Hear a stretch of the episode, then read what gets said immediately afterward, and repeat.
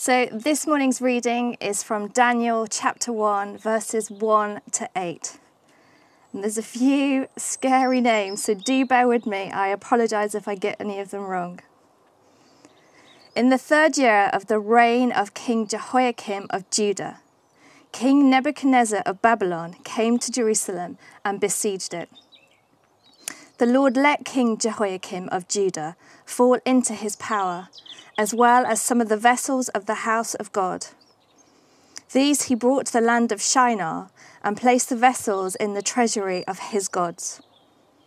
Then the king commanded his palace master, Ashpenaz, to bring some of the Israelites of the royal family and of the nobility, young men without physical defect and handsome versed in every branch of wisdom, endowed with knowledge and insight, and competent to serve in the king's palace.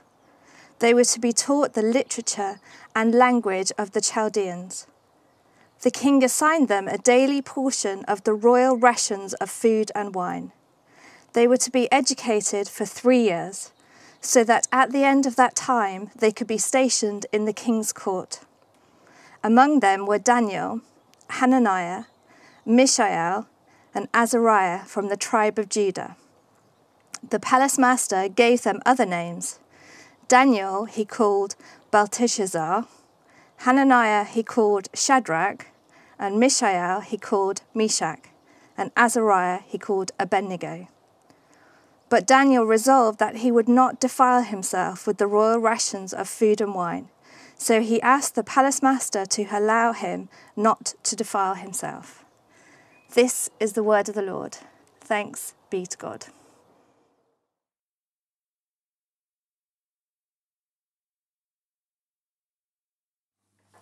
Well, Father, we, we want to just commit ourselves afresh to you. We want to thank you for all that you're doing in our lives, uh, even in this most weird of times. And we just want to pray that your word would, as Jeremiah acknowledged in chapter 20, he said, Your word is like fire in my heart, uh, a fire that I cannot keep within myself. And I just pray now that your word would just burn within all of our hearts. And Holy Spirit, we invite you into our, into our homes and most of all into our hearts to come and glorify and lead our hearts to Jesus Christ afresh today. And we pray this in your name. Amen. Amen. well, I think now Easter is um, dimming and we've completed Easter. Uh, we find ourselves still in lockdown and we find ourselves in this funny time and uh, I, I, really feel almost what is going on for us generally as a country and as a church is almost like labor pains before a birthing. And, uh, you know, for those of us who've had children will know that um, just before the birthing, there's a period of intense pain uh, and intense um, trauma before something profound and glorious is released.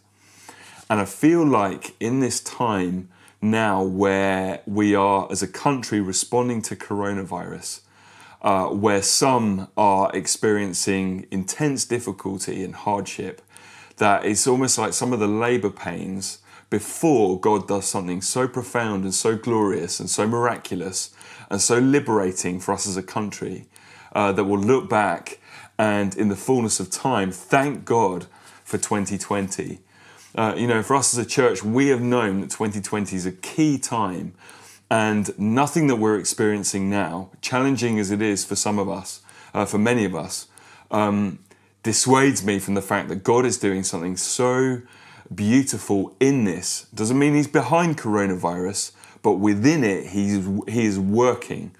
And I think in the period we find ourselves in now, there's a sense in which we are waiting on God, that we are um, pressing into Him, and He's calling us to learn and to grow so that when we're allowed to come back into what will be some semblance of normal life, that we are ready, that we've been responsive to God's preparation in this time.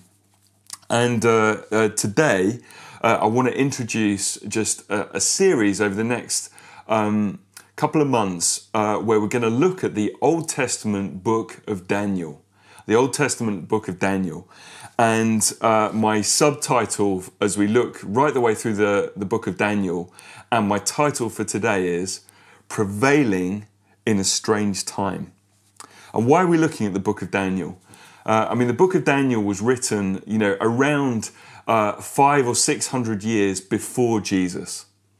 And what happens is the book of Daniel lands in a period where the Old Testament people of God find themselves post King David, post King Solomon, uh, in their promised land, uh, being a nation together, and then they go through a period of real turbulence in the monarchy of Israel, where there's a succession of, uh, of kings, and the nation splits into two, and they become the kingdom of Israel and the kingdom of Judah.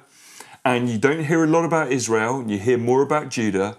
And then in the year 587 BC, nearly 600 years before Jesus was born, 587 BC, what happens is uh, a, a, a tyrant king, an oppressive king, Nebuchadnezzar, comes and he overthrows Jerusalem. He takes captive the people of Israel into his kingdom, which is in Babylon, which is in modern day Iraq.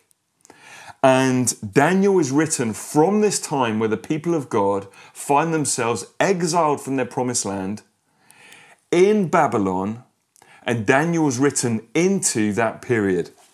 And I'm not going to give you in this talk much more of the background, but if you go on our website and you click on the Daniel graphic, you'll find some of the background behind the context within which we find the biblical book of Daniel. And uh, for those of you who love getting into those things, you'll find a bit of stuff about the context in which it was written, uh, a bit of stuff about some of the key themes that you find in Daniel, a bit about how to read it, and uh, just some um, some sort of extra context um, behind that.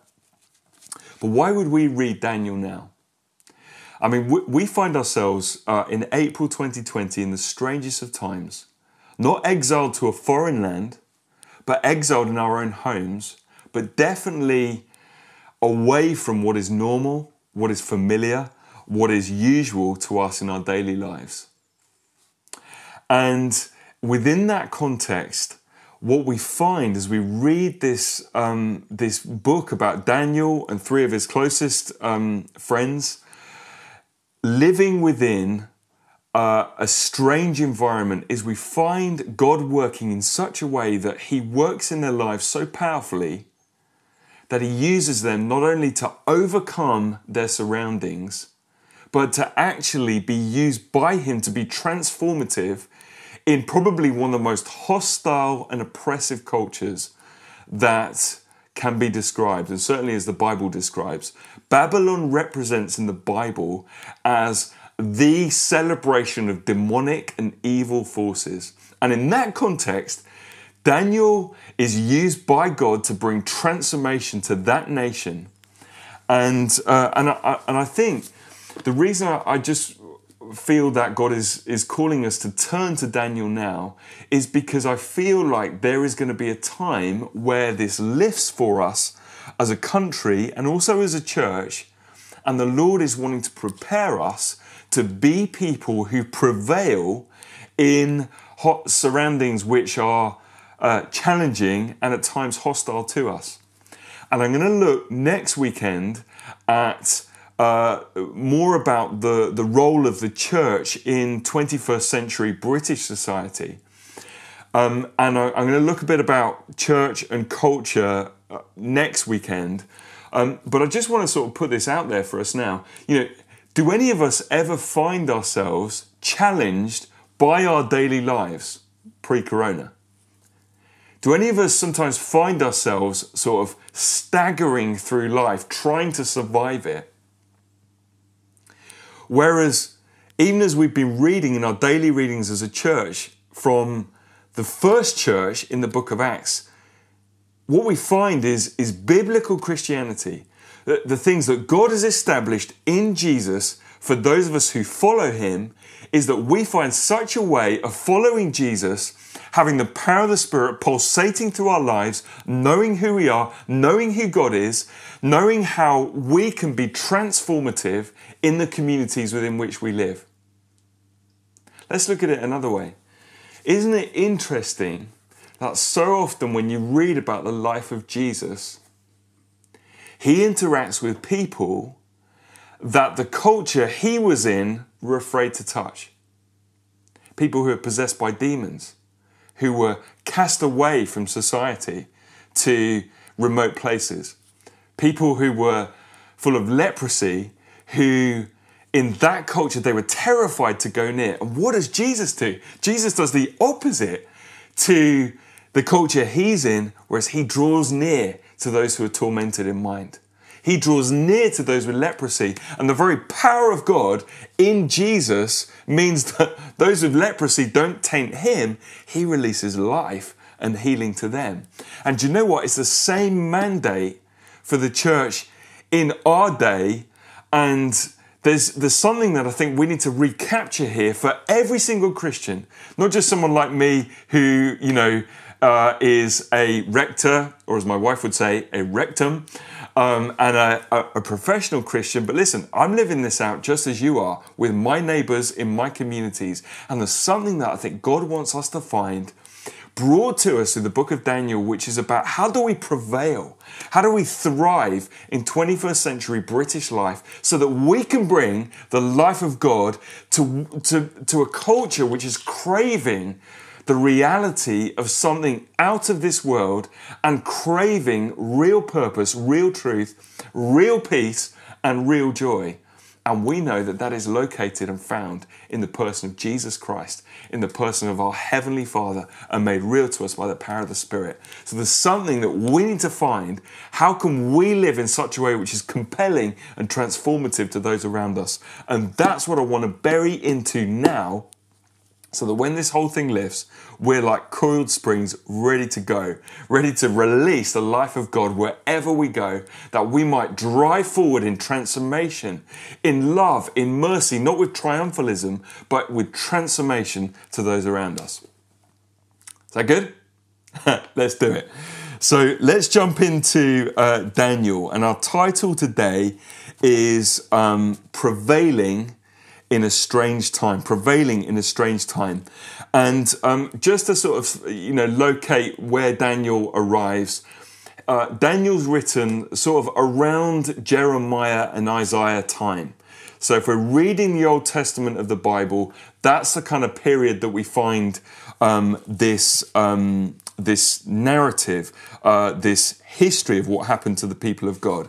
And you can read about what happened in chapter 1 of Daniel, also in chapter 27 of Jeremiah.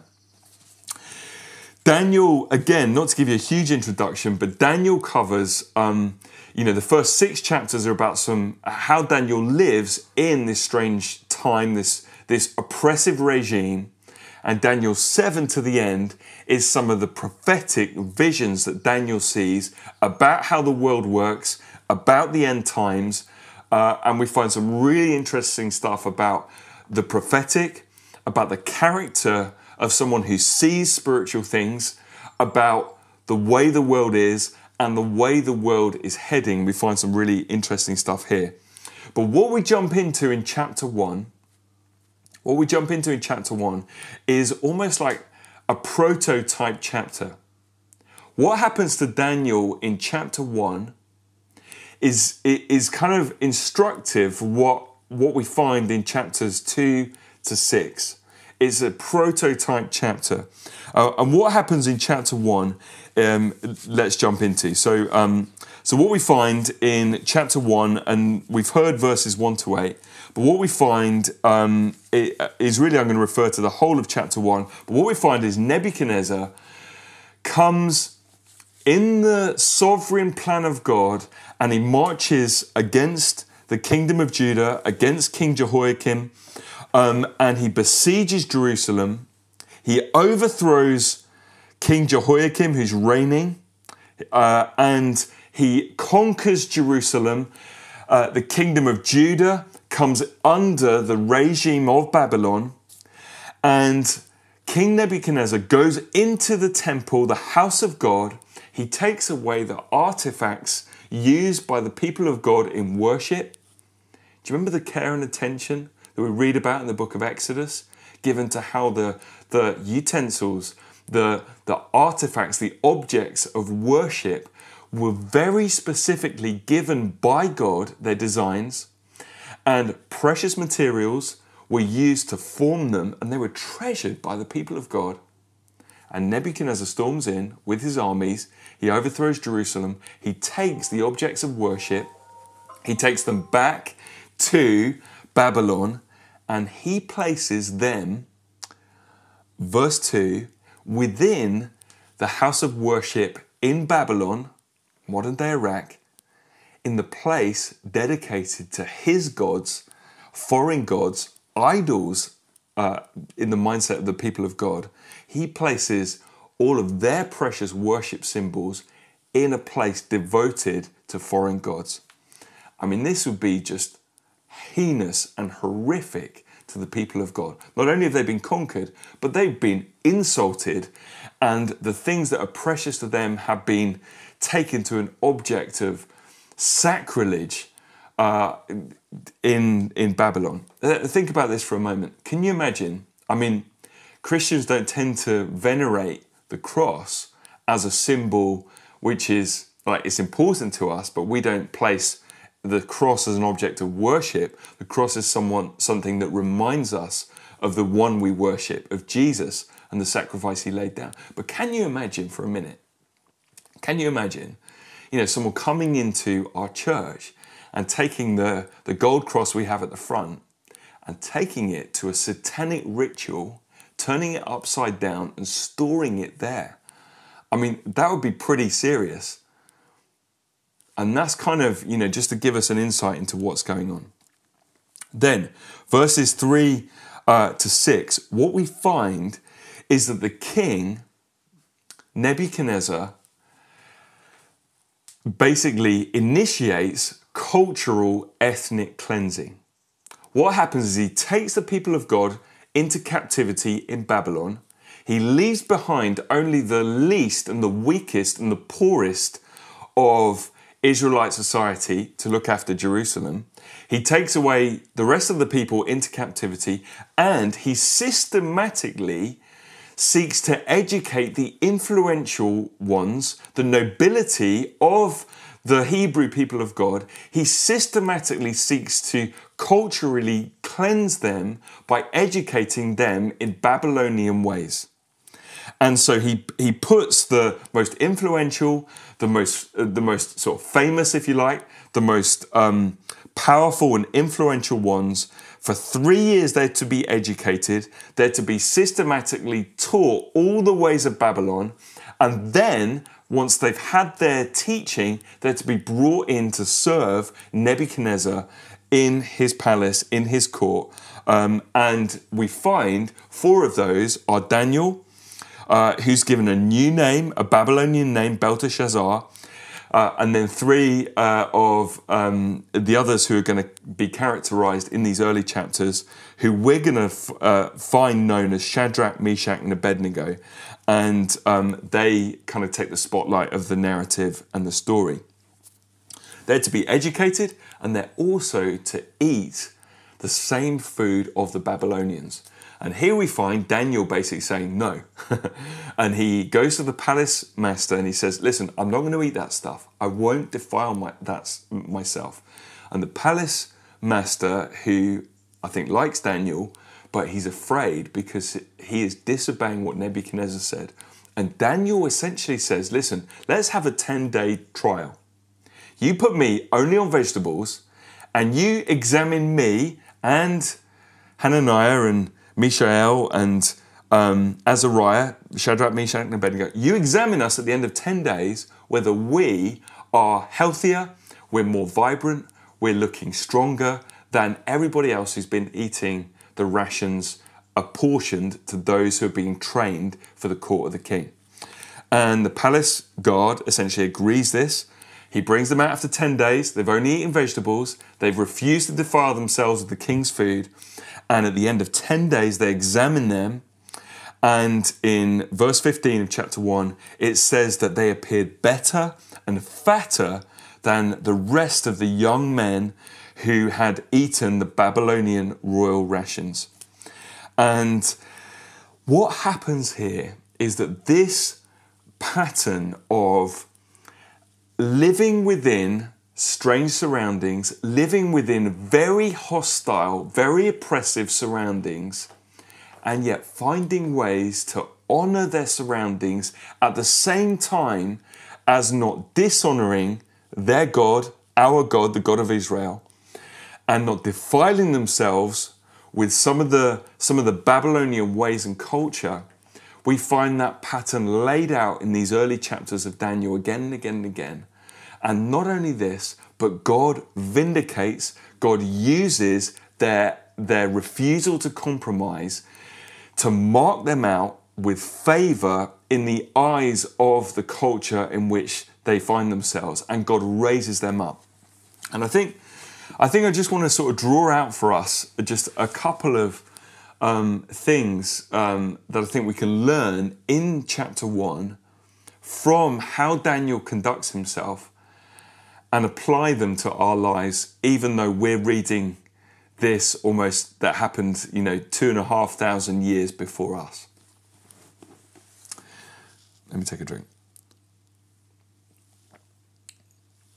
The first is this Daniel and his guys are taken into captivity where they exist there for 70 years. Daniel ends up serving under four different Babylonian kings. And never does Daniel doubt that God is the sovereign ruler over every kingdom and over all the nations. He never doubts that his God is the most high God, that he has a plan, and that his ways will win out. And I think we can learn from that in the current period we're in that despite all that we're experiencing and going through, that God has a plan and that his kingdom endures and outlasts every single kingdom of the world. Now, it may seem obvious to us, but it's interesting that the sovereignty of God in his overall ruling of the nations and the kingdoms of the world is something that perhaps sometimes we underplay because we've been discovering about the authority given to the church and to the followers of Jesus, you know, since since you know Jesus has commissioned us to go out and release the kingdom wherever we go. And the sovereignty of God to be at work in the kingdoms of the world and, and to win out overall is a key theme in Daniel and a key theme that we can find ourselves, we can, we can find again for ourselves in this period. And, and I think when we talk about the sovereignty of God, it's important to distinguish between the overall sovereignty, the overall rulership and reigning of God over the, the generalities of life and distinguish that against the fact that we might sometimes think that God sovereignly rules over every single small detail of our lives. I sometimes think about it like this Imagine being in your household now and you have a dog and your dog raids the bin. You've just had a roast dinner and you put the leftovers in the bin and the bin, for whatever reason, isn't secure and the dog raids the bin or wolves the rest of the roast dinner, and whilst you're asleep in bed that night, the dog vomits all over the kitchen floor. now, are you in sovereign control of your household? Yes, of course you are. Are you in charge of every detail that happens within your household? Not all the time.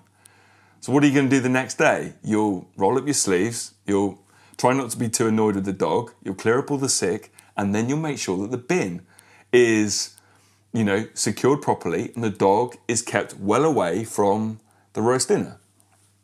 You are in charge of the whole household, but not every detail is always as you would like it to be so. And it's the same with how God rules over the nations of the world.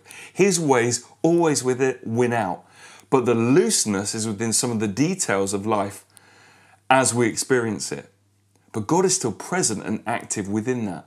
And what we find in Daniel is he never doubts, even though the place of, of national and religious identity is overthrown in Jerusalem, even though the people of God are taken into captivity for 70 years. I mean, can you imagine being exiled for 70 years? And yet, Daniel never doubts that God has a plan and that he is at work, and his kingdom will never fade, never wear out, and will eventually win out over every single kingdom that sets itself up against the kingdom of, uh, kingdom of God. And Daniel never doubts this. Secondly, what we find in Daniel is that he refuses to defile himself with aspects of the culture within which he finds himself serving at that time. And I think I'm going to talk a bit more about church and culture next week. But I think what's really interesting is that Daniel refused to bring into himself the food of the Babylonian culture. He refuses to bring stuff in the culture externally, internally into him and he refuses to compromise in that way. Uh, and I think there's a real challenge, you know, something that grieves my heart more than anything is when the church simply reflects society.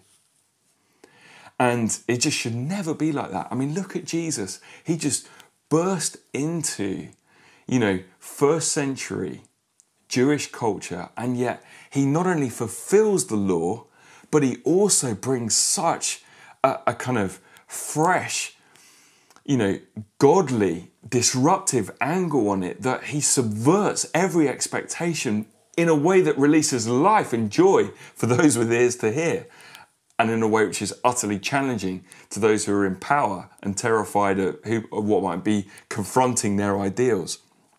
And I, and I think sometimes that, you know, we've got things to learn about what do we take into ourselves from our culture, which is corrosive and challenging, to the God that we follow and love and are called to worship?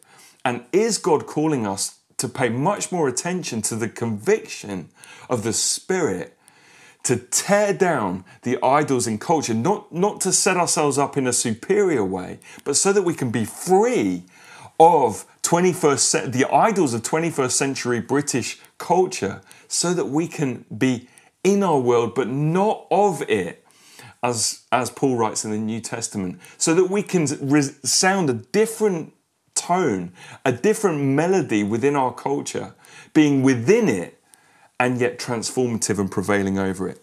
And, and here we see Daniel refusing to compromise, and not just refusing to compromise, but also trusting God that when he sets his sights on God, that God is the one who vindicates and puts favor on him and to raise him up in the eyes of the culture within which he is serving. And isn't that interesting? You know, how often do we feel like we need to sort of almost please the culture around us? You know, how much sometimes do we do we um, feel that that we're we're playing catch up? You know, or we are uh, rather than trusting God that when we put Him first, when we seek first His kingdom, then everything else is looked after by Him. That He is the one where, when we refuse to compromise and partner with the ungodly things in our culture, that suddenly when we humble ourselves before God, He is the one who can raise us up and release us to open doors for us to bring blessing and transformation wherever we go. Uh, and what I mean by that, that is for a minute, is, you know, don't you just want to be like Jesus more and more and more? You know, so that we can be found in pubs and yet not having to drink eight pints to find joy. That we can be releasing joy in that place in a way that confronts the seduction of alcohol and release true joy and true freedom and, and true peace in, in, in, that place. Does this make, make any sense to us? And this is what we have. This is what we have in the kingdom. And this is the sort of flipping that I feel that God wants to do with us, where we flip over from almost catching up as the church in this country to try and reflect something in our culture. And how often does the church try and do what culture was doing 25 years before rather than actually resounding something completely different? Bringing a completely different voice and a different tone that just arrests culture and thinks, oh my goodness, I've never heard that before. We've never heard. We've never seen people who aren't stressed and anxious about what's going on. We've never seen people moving with such peace, which passes all of our understanding. And uh, I think this is some of the things that we find. So,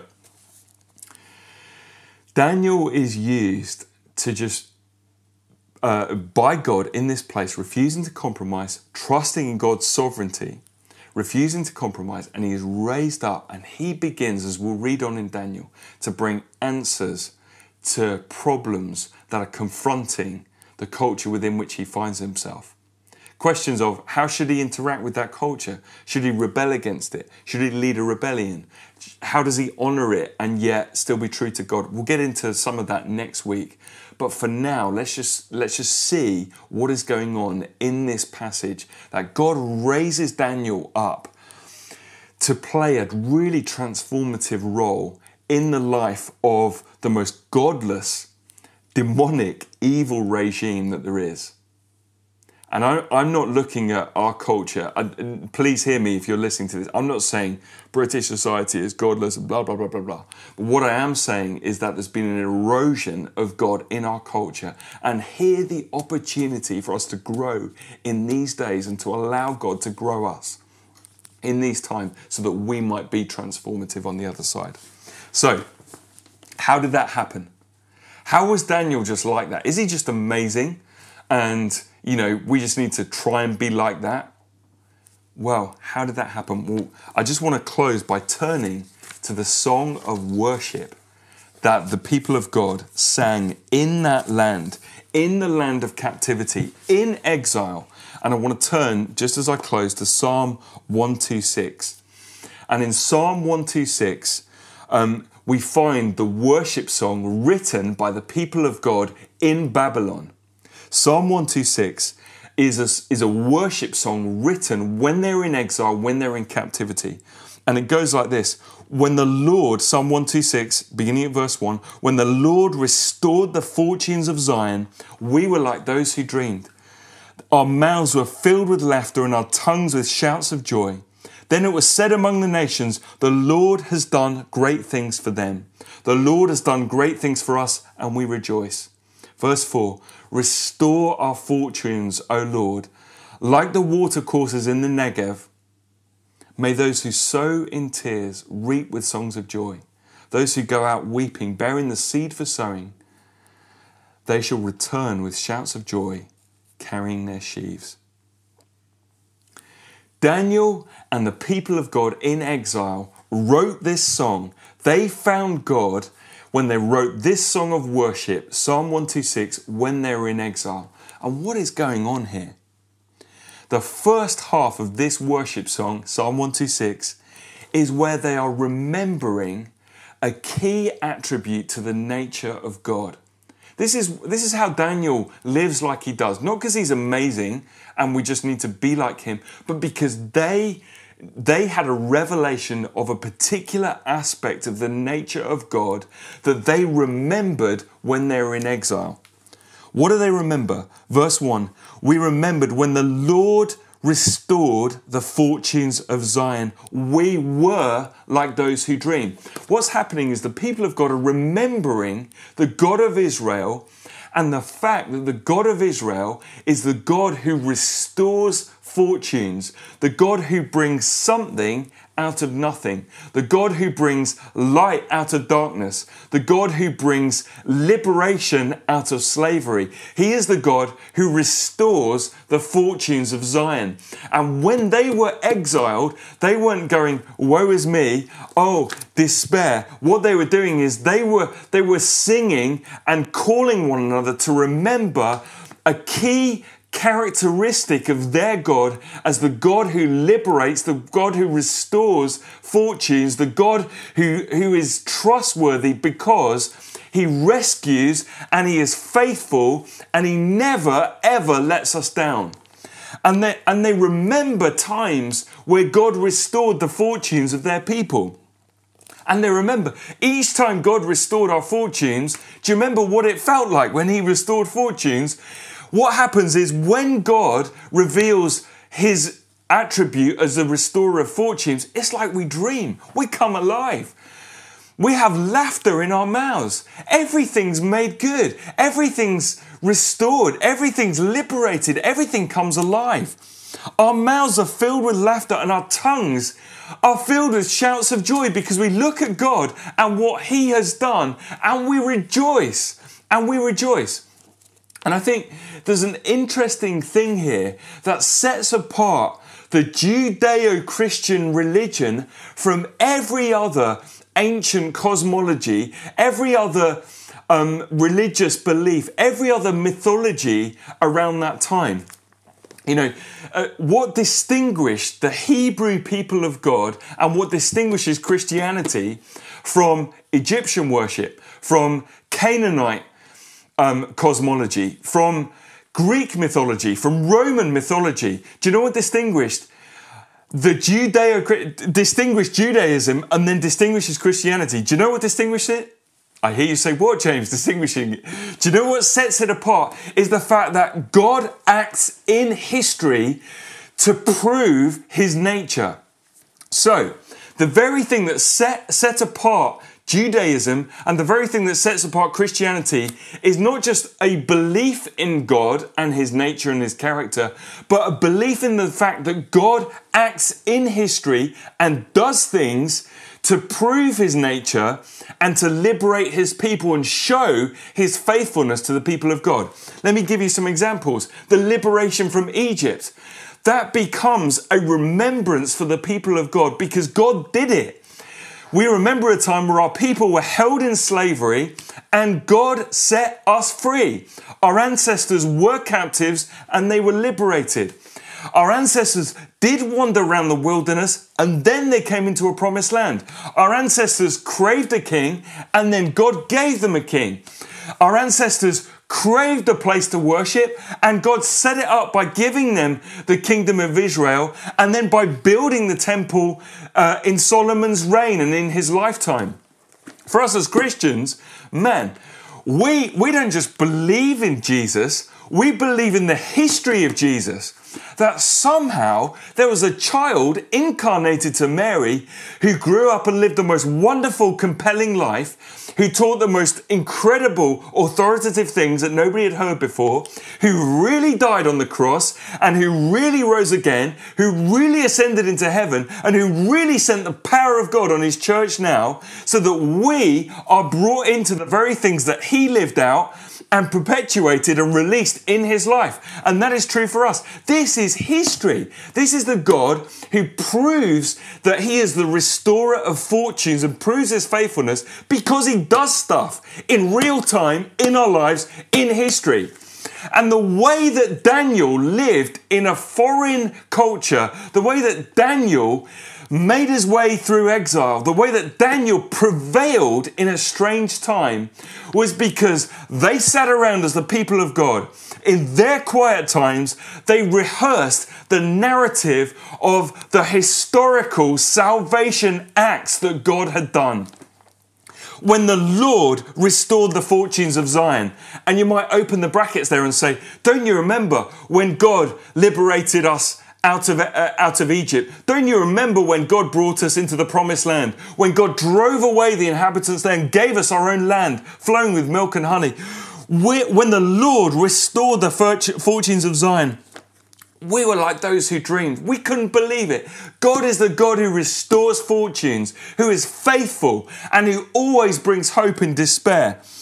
Our, our mouths were filled with laughter and our tongues with shouts of joy, and God vindicated us. God vindicated us as a people, and it was said amongst the nations, the Lord has done great things of them. All the other nations surrounding them looked at their nation and said, Oh my goodness, they could never have got out of Egypt. The Lord has done great things for them. The Lord has brought them into their land. The Lord has done great things for us, verse 3, and we rejoiced. And then this worship song flips. It goes from remembering the nature of character God and, uh, of God and his mighty acts into the prayers that they would pray for restoration. Restore our fortunes, O Lord. Verse 4 of Psalm 126, like the watercourses in the Negev. What's that picture? Restore our fortunes. The Negev is a, a vast desert region of southern Israel. And it's hot, it's a desert, it's arid, and there's not much water at all apart from in winter floods. And what happens is in the mountains, in the Negev region, it would rain on the mountains, and all these tiny little rivers would just flow down the mountains. And what they would form in the valley of the Negev is these deep, powerful, mighty rivers that in wintertime would flow through uh, the Negev desert powerfully washing things away, bringing life, bringing refreshment, bringing, bringing um, nourishment to the very arid places. And they're basically saying, Lord, that picture that we all know about, how every winter in the desert place, you bring refreshment and you bring a flood and you gather it all in from the, from the remote places restore our fortunes in that way. Gather us as your people from everywhere. Gather us as your people and let there be a mighty flood that brings nourishment and healing and prosperity again in the arid places. And may those who sow in tears reap with, so, with uh, shouts of joy. Those who go out weeping, bearing the seed for sowing, let them return with shouts of joy, carrying bundles, carrying sheaves of plenty in that place. What's going on there? You know, they would have heard this, uh, they would have known the analogy for sowing a seed is an analogy of dying. It's, a, it's an analogy where a seed goes into the ground and it dies in order to bear crops, in order to bear fruit. And they're basically saying, May we who sow in tears, as we lament, Lord, as we cry out to you, but in faith, in belief, because of our remembrance of your nature, as we lament, as we pray, May we who sow in tears, may we reap with songs of joy. We can see and we believe there's going to be a restoration. There's going to be a, a, a, harvest of joy. There's going to be a shout of joy. There's going to be a rejoicing when we return, when we carry the plenty into the land that you've called us to. Now, let, let me just sort of make the point. Why am I bringing you this song? Because Daniel isn't just a legend that we need to try and be like. No. Daniel knew his God. And we know our God, and God is calling us to grow in this period so that we might prevail when this period ends. But look, what is the key attribute that, that Daniel and those in captivity return to, return to in exile? They return to the fact that God is the restorer of fortunes. God is the one who brings something out of nothing. God is the one who always proves his faithfulness, who always proves his grace and his liberation and his mighty power. He always brings hope out of despair. They cling to that, the remembrance of that, and then they begin to believe in this vision of this mighty flood going forwards. Now, let me just apply that to where we are. You know, you think about your own story with God. And if you haven't got a story yet with God, and what I mean by story with God is the times where God has acted in your life, where He has shown that He brings life out of, out of death, where He brings light out of darkness, He brings something out of nothing.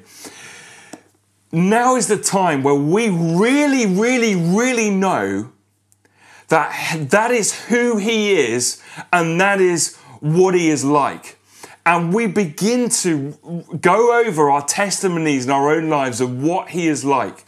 And if you haven't got a testimony yet, then go through the scriptures and remember that this is what God is like. He's the God when the earth in the beginning was formless and void. He's the God who brought something out of nothing. He created life out of nothingness.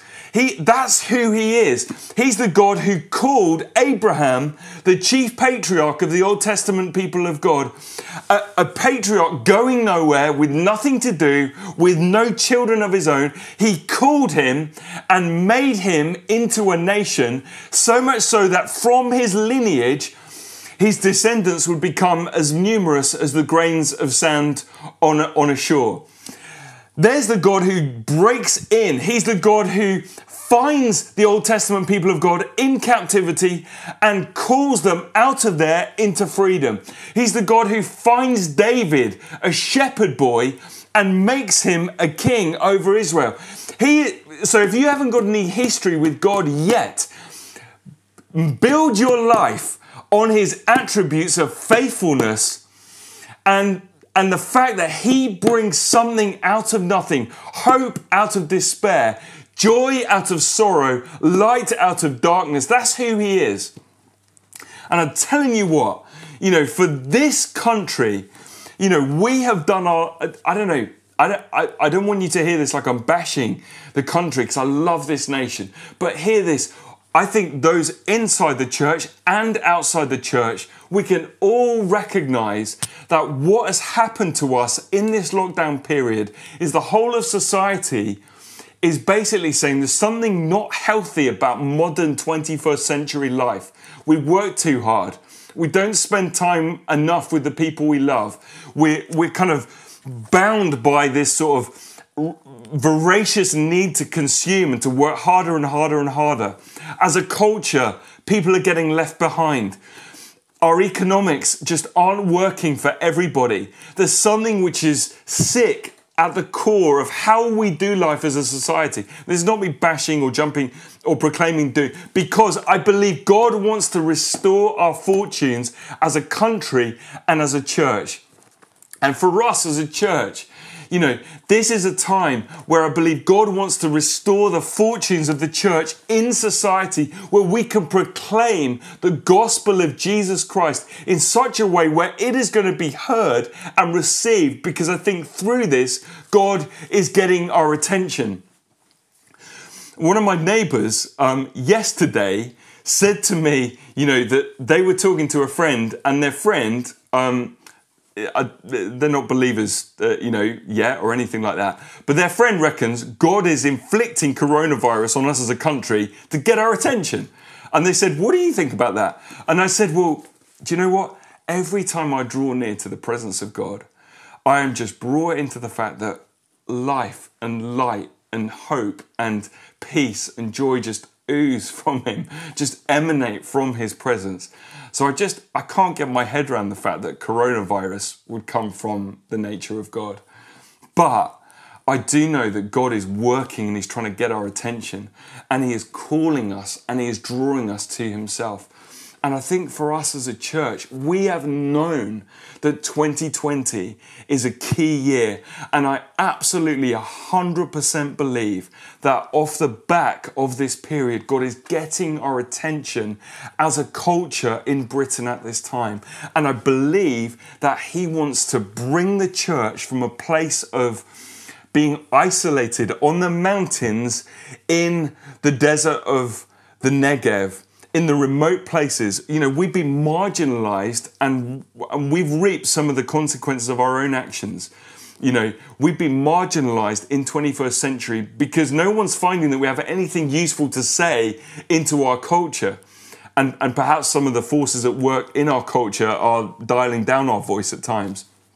But I believe that that God is doing something where He is just releasing such water, such living water to the church in the remote places. And there's going to be a gathering.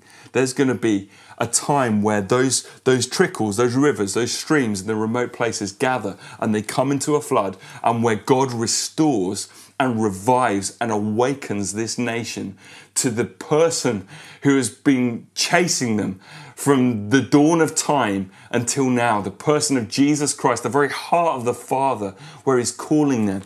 And, and I think for us now in this time, it, it, it's for us to begin to pray to, to, to cry out to God in our exile. Restore our fortunes, O Lord, like the watercourse in, in the Negev. Let us be faithful as your church to steward what you're doing in this time. May, may we sow in tears of prayer, in tears of intercession, in tears of lament for this wonderful country that you love, Lord. May, may we who sow in tears reap with shouts of joy when so many come to know you, so many find life in you, so many find love in you, Father, so many find their lives making sense as they find the living God again.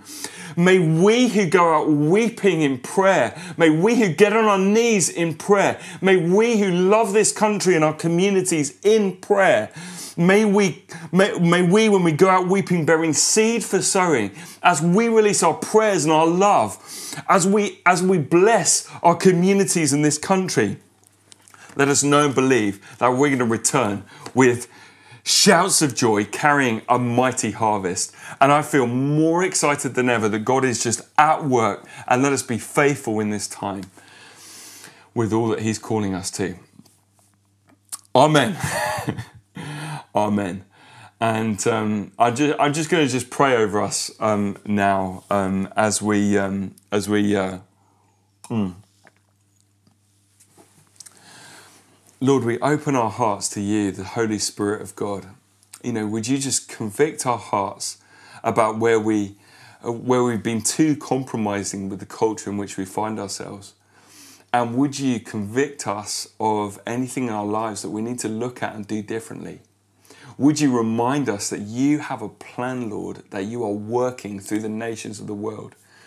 Would you remind us that you are calling us as your people to, to, to be used by you to bless and to serve and to love and to bring earth to bring divine answers to earthly problems would you find us open and willing learning what we need to learn in this time so that we're ready for the harvest of joy that you're bringing Lord, we can't wait. And we just open up our lives and we just want to pray right now over every single person, just wherever they are, that you would just bless your people, that you would bless your children, that you would bless your sons and daughters, that even now, if any don't know you uh, as they're hearing or watching this, that even now you would open the eyes of all of our hearts to glimpse your majesty, Lord, to glimpse your glory and to know how good you are.